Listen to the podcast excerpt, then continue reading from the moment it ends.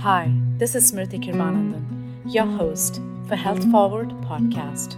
One of the most important things you can do for yourself is to take care of your health. Your road to discovering an all inclusive, empathetic, and innovative healthcare ecosystem starts right now. With the pandemic and war in Ukraine, there has been a drastic increase in poverty, reaching up to 95 million people globally. In the US alone, 40 million Americans face poverty. This leads to a lack of access to healthcare, proper shelter, nutritious food, and life led with peace and dignity. With the hopes of planting a seed to end poverty, today I'll be speaking with Darryl Finkton Jr., founder of End Poverty, Make Trillions. Darryl, welcome to Health Forward. Such a pleasure to have you here. Thank you for having me. So we'll dive right in. You are passionate about eliminating poverty. What has inspired you to tackle the world's most pressing concern? Like everything else, is a personal story. And I grew up in an environment where pretty much everyone around me was poor. And so I didn't think about it as being in a poor community. I just saw, you know, my friends and family and people. And everywhere around me, there were brilliant people, there were not so brilliant people, there were extremely talented folks and folks who weren't so talented. And, and I just, as I got older, and would go into more affluent communities and I got opportunities to really do things that people from my economic background rarely get a chance to do. You know, I ended up being fortunate and attended Harvard and Oxford and got to work for some of the more prestigious companies in the world. And honestly, the talent levels weren't any different than what I saw growing up. You know, I, I just saw that everywhere you go, there's a distribution of talent and opportunities. And really, just in low income communities, we don't get that chance. And so, nothing drives me crazier than seeing wasted potential. So, I just want to see the world understand that there's seeds everywhere. You know, we just got to make sure we give them a little water. Well said, my friend. So, taking a bold move, you kickstarted a VC firm called End Poverty Make Trillions. And you single handedly raised around $200 million to invest heavily in organizations driven to make a social impact. Tell us a bit more about this. So, a couple points of clarification. It's mm-hmm. not a traditional venture capital fund right? So most most venture capital funds raise money and someone then manage that money for a fee and, and promises a return for investors. That's not what I do. What I do is I have a charitable organization that I go out and I actively seek donations.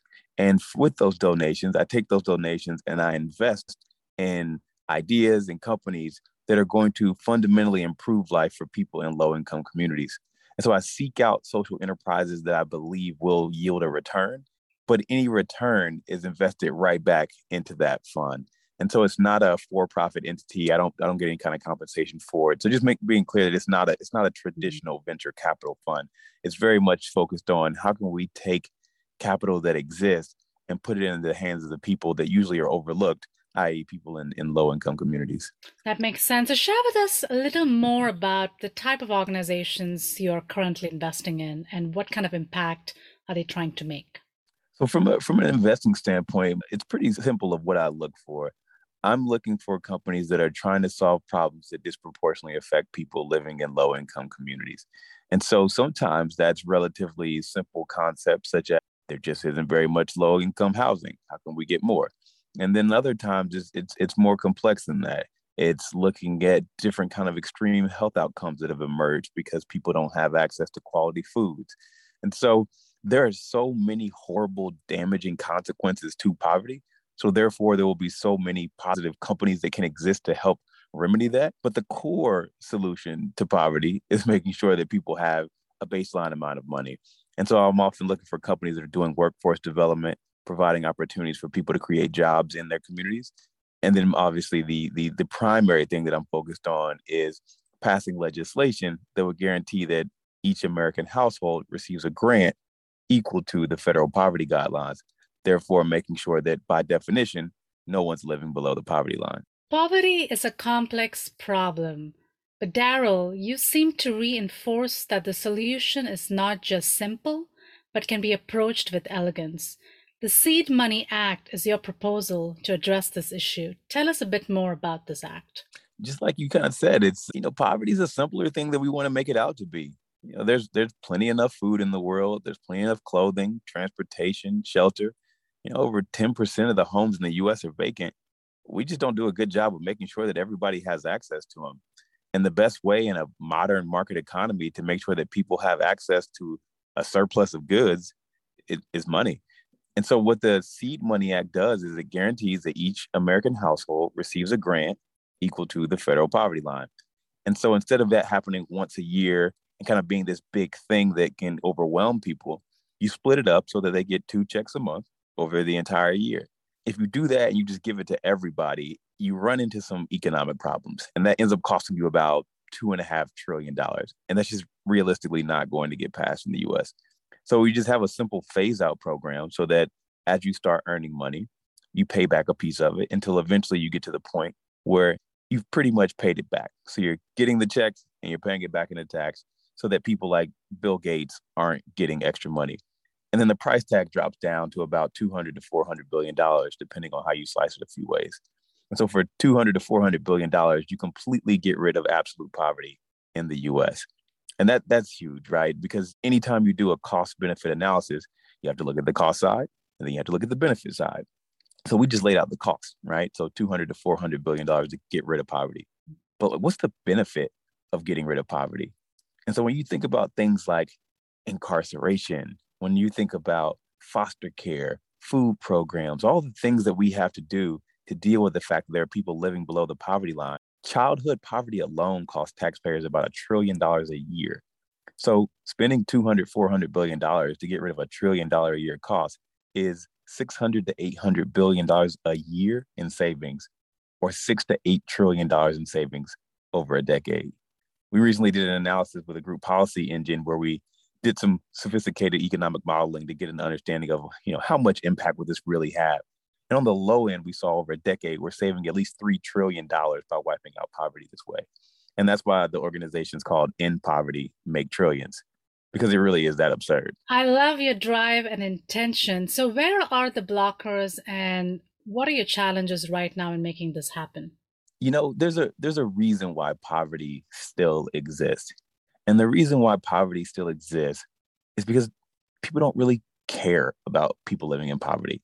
And that's the main thing that we have to overcome here is now that you can see that we've got a solution that we can get rid of poverty and not only can we get rid of it we can do it in a budget positive way well who has the power to change things and the people with the power in our system are not the poorest people so we need average folks to understand that they may not be living in poverty today but they could be and when that happens do they want to live in a country where there's no safety net where there's no system in place to make sure that they don't end up homeless. And even more importantly for them, it's that you're already paying taxes. So, do you want your tax dollars being wasted on treating the symptoms of poverty?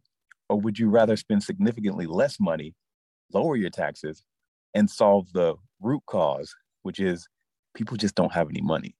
So, one of the most important parts of life, people experiencing poverty or under the poverty line, is lack of access to healthcare.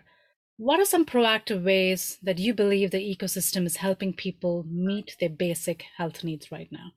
So, uh, when it comes to health, I think that's a, unfortunately, that's a bit of a disaster across the board.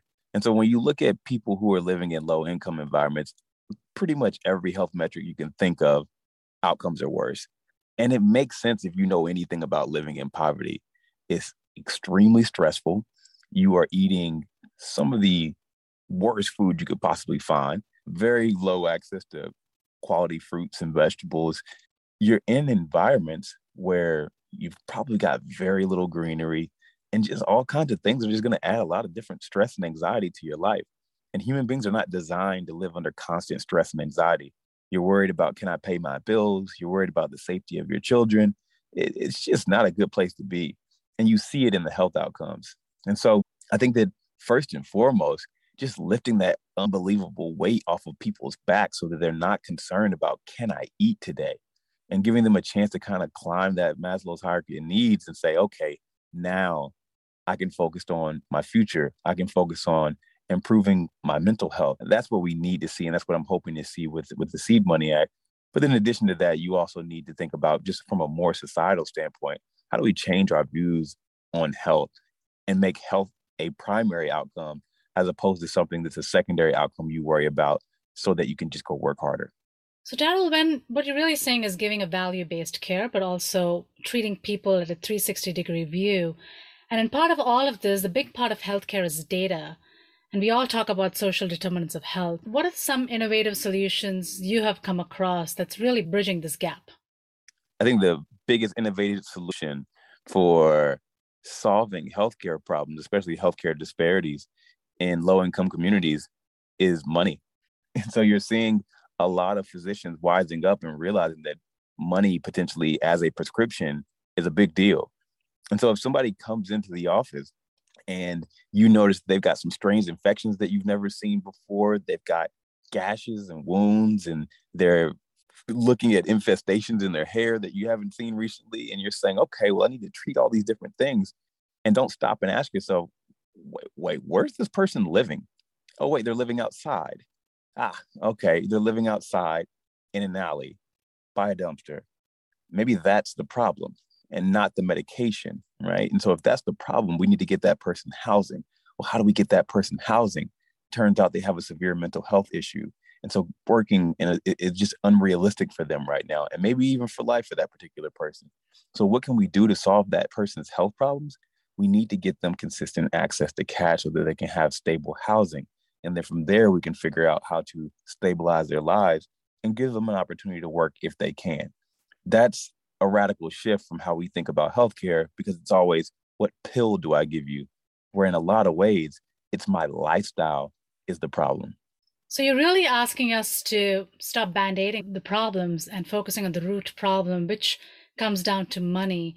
So share with us how do you believe this universal base income is going to be playing out or executed? So, you know, there's a lot of different camps who are thinking about this idea of giving people money. And so we saw it in the pandemic with the stimulus check. We've seen it in places where they have discussed something called a basic income or a guaranteed income. You've seen it somehow with the child tax credit or earned income tax credit. Well, there's lots of different ways to cut it, and those programs all look different. The approach that I'm pushing for is saying let's do something as simple as humanly possible with very little government bureaucracy that ultimately saves us trillions of dollars. And the reason why that ends up being really effective is if you just give it to everyone and then have a simple phase out program, you don't need to game the system and you don't need to monitor people for gaming the system because just everyone gets it. And so as an individual, we're taking away the conditions and telling you you need to do A, B, C, D in order to get this. First and foremost, because someone going through an emergency is probably not the best person to put a bunch of conditions on whether or not you'll help them. They need help and they're in a crisis. Help them first, and then let's worry about pushing them towards different things that we want them to do. And then the other piece is that when someone's living on the street, again, it's going to cost you so much more to deal with that person's healthcare costs if they're living outside than it would if you house them. So even if you want them to stop using drugs or you want them to move to another city, all these different things, just get them secure housing first and then we can go from there and then the cost of helping that person drops drastically and so that's why i advocate this approach and we're seeing Congress finally start to understand that this is a viable way to be able to drastically improve the social safety net in this country. So, Darryl, you've traveled the world quite a bit. How do you see America managing poverty versus other countries? You know, it's, it's, it's tough to compare countries because you can't ignore the history of how that country got to that point. And so, in the U.S., we've got the added problem that poverty is racialized, and because of that, whenever you're thinking about how do you improve programs for people, you can't forget about racism. And so when you go back historically and look at the invention of our social safety nets, there was always some kind of version of things where they tried to figure out how do you exclude people of color. And when people of color started to get access to these programs, they were demonized and often showed on TV, the most common being the welfare queen trope that Ronald Reagan just pretty much made up. And so, with that, we've got to go a different route in terms of getting to a solution that makes sense because we still are dealing with a lot of racism and people believing that the people who need help financially tend to be black or brown which isn't true. So you look at poverty in America, most people living in poverty in America are poor white Americans. But that just isn't the story that we see on TV. And so you've got to deal with that context in ways that they don't necessarily have to deal with that in Europe and in other places. And so you oftentimes see in more homogeneous countries, they don't deal with that same problem. So they've been able to be a lot more rational and say, well, we're all Swedes here. How do we make sure that everybody in Sweden has an opportunity to win? In America, we don't say that because we're still dealing with dog whistles and racism, to be honest. And so we've we've got to work on getting people past that mindset of thinking poverty is a color thing. Poverty is a people thing, and it's an underinvestment thing, and it's a drain on the tax coffers of a country, no matter what. So there is a great quote by Bob Dylan when you ain't got nothing, you got nothing to lose. Do you believe some people are happy exactly where they are? I think those are two separate questions, right? And so I, I love Bob Dylan, you know, and what he's saying there is something similar to what Aristotle said, and that poverty is the parent of crime and revolution. When you have people who are a part of your society who have absolutely nothing, they have no incentive to follow the rule structure. They have no incentive to respect property rights or anything else because the system that you've created fundamentally is unstable for them. They can't eat following your rules, so they won't. And when you look at how we've created our legal system in the US, people living below the poverty line are oftentimes up to 15 times more likely to get arrested than someone who is not living in poverty. That's insane. What that means is that we've decided to criminalize being poor. And when you do that, you don't stop crime. You just end up spending more and more money policing the poor as opposed to helping them get out of that situation in the first place. Now, your second question about are there people happy with where they are? I think that's a fundamentally different question because when I'm talking about poverty, I'm talking about absolute poverty. Absolute poverty, as we define it in the US, is not having enough money for food, clothing, shelter, and transportation. And we measure that by the number of people who live in your household. And it's a single number for the entire country. And so to put that in perspective, a single person household in the US, the poverty line, the federal poverty guidelines are about $14,000 a year, one four. That's a tiny amount of money. And for the average size family, which is about two and a half people, you're talking about around $20,000 a year. These are very low numbers. If we want to talk about people who don't have much but are living happy lives, those people have food. Those people have a roof over their heads. Those people can afford to clothe their children and they can afford to get to and from work. And I think that that's an extremely important thing for us to be able to learn how to do is be more happy with less. But being happy with less does not mean being happy not having enough food. Mm-hmm. You know, this brings me to the next question. Gun violence right now is clearly taking the eyes of the media and we're all focused on gun control and restriction. But it sounds like you are saying poverty is probably the main cause for this. What are some recommendations or reflections you have in this space? So, when it comes to gun violence, I don't think that gun violence is something that only happens in low income communities. But I think that when you have people in positions where they're starving, they're desperate. And when people are desperate, they do desperate things. And that's what we're seeing in a lot of communities is people feeling like they have no hope and they'll do whatever it takes to feed their families. Aside from that, I think we also have a mental health crisis happening in this country that we tend to ignore. That mental health crisis is not confined to people in low income communities. When you look at a lot of the mass shootings that are happening in America, they're predominantly coming from middle class white males. And if we don't address the fact that there's this big group that is feeling so frustrated and giving up on the system so much, that they're deciding to go and shoot children in elementary schools, well, then we've got big problems with ourselves as a country.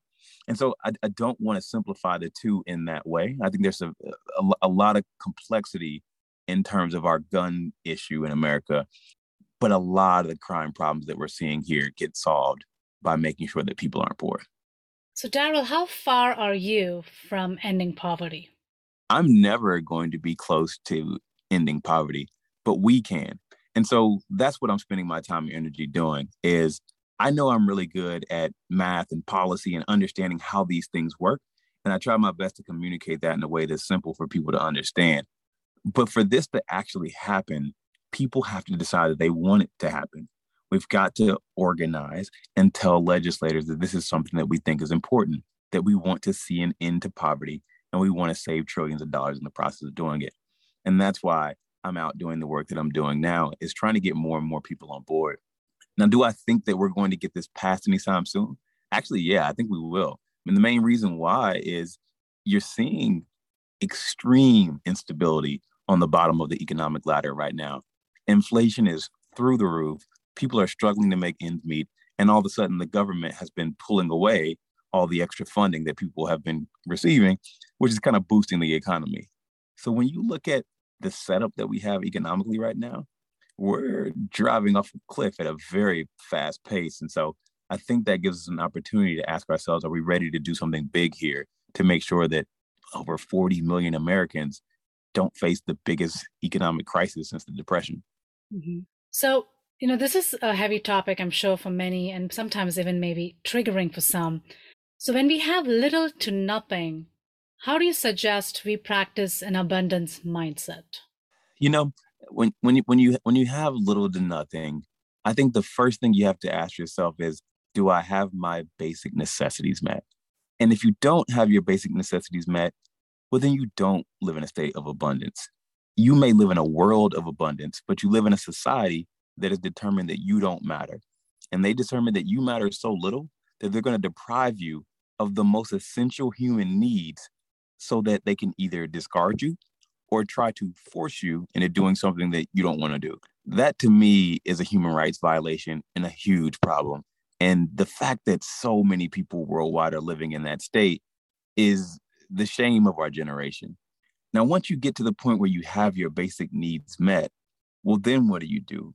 Well, then I think it becomes a question of asking yourself, what is wealth? What is a quality life? And that to me is no longer dependent then on how much money you have. If someone wants to pursue wealth and riches and thinks that that's where they're going to find happiness, then by all means, go ahead. You know, everyone's free to do what they want. I personally have been down that path and know it's a pretty empty road. I'd say there's nothing more important in life than community.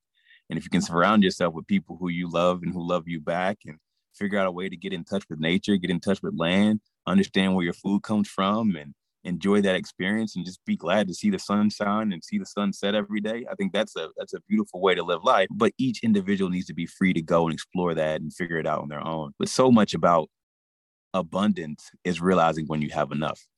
I love that answer. So that comes to our last question. If you had to share three takeaways for the future of health, what would that be?